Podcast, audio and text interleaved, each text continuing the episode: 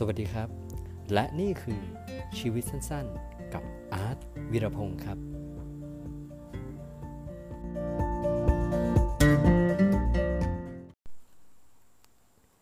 เต็มที่แล้วหรือยัง น่าจะเป็นเสียงที่คุ้นเคยนะครับ ตอนที่ทุกคนได้เข้าห้องเชียร์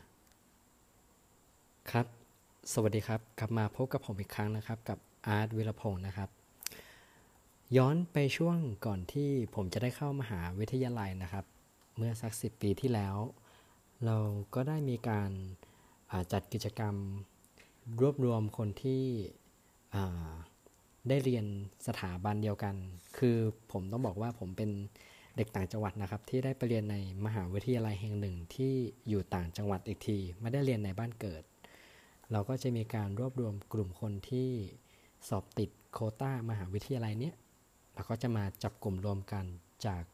หลากหลายโรงเรียนนะครับ เราก็ต่างมาจากต่างที่เราไม่รู้จักซึ่งกันและกันเราก็ถูกรวมได้โดยรุ่นพี่นะครับ ที่เรียนอยู่ที่มหาวิทยาลัยแห่งนี้ แล้วเราก็ได้มี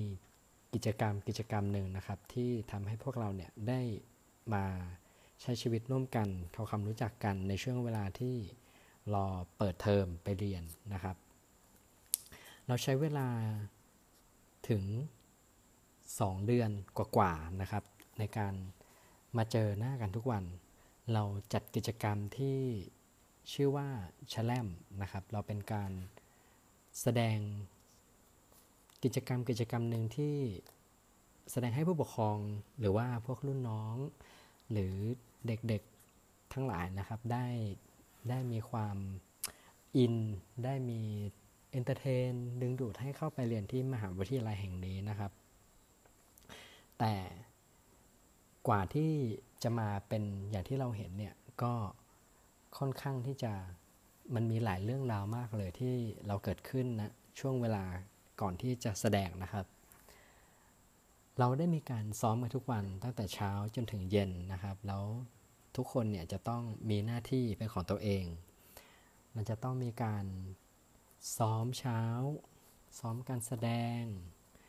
ทุกคนก็จะมีหน้าที่หลากหลายกันไป ตอนเย็นทุกวันเราก็จะจะต้องมีการซ้อมบูมนะครับ ซึ่งเป็นอะไรที่เหนื่อยมาก โคตรเหนื่อย บูมกันกลางแดด แล้วเราก็จะถูกรุ่นพี่ถามเราเสมอว่า กิจกรรมที่เราซ้อมมาทำกันมาในวันนี้ คุณทำเต็มที่แล้วหรือยัง ตอนนั้นผมก็สงสัยครับจะถามอะไรเยอะแยะวะก็ก็ทำแล้วก็ทำแล้ว แต่มันมีบางทีมันก็จะมีจุดจุดหนึ่งครับที่เราก็รู้สึกว่า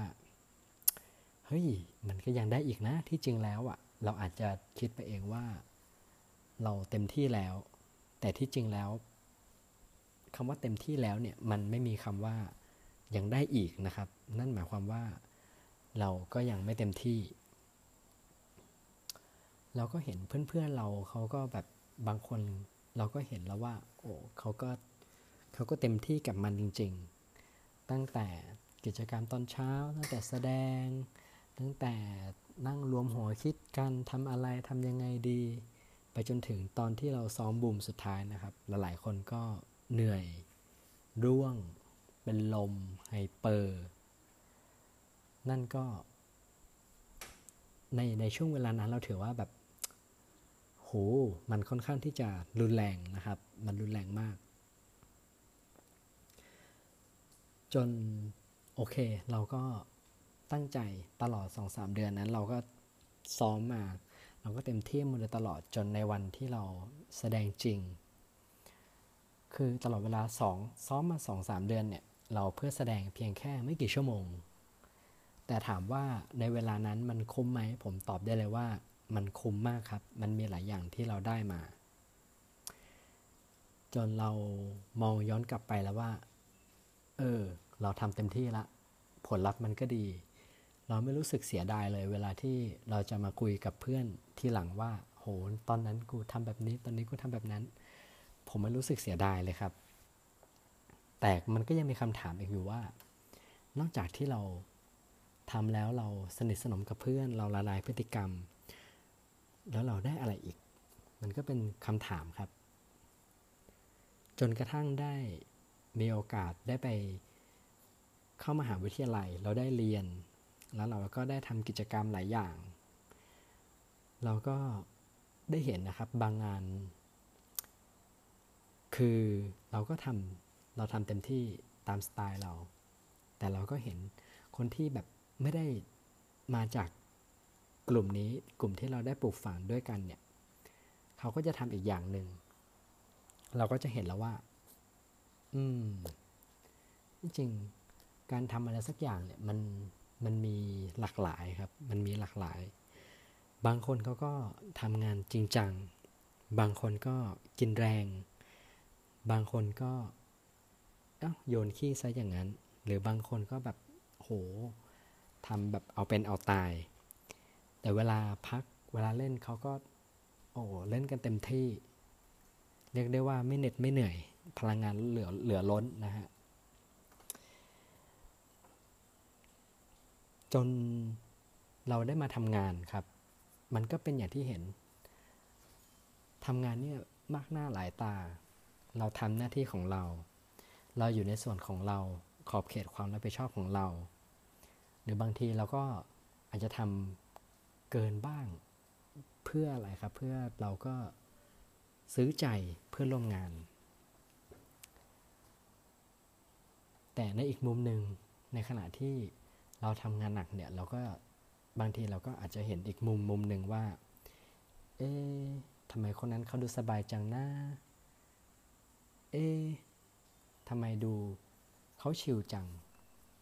หรือว่างานเรามันมันเยอะเกินไปหรือยังไง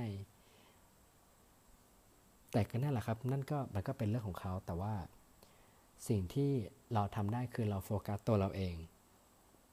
เราพยายามที่จะทำมันให้เต็มที่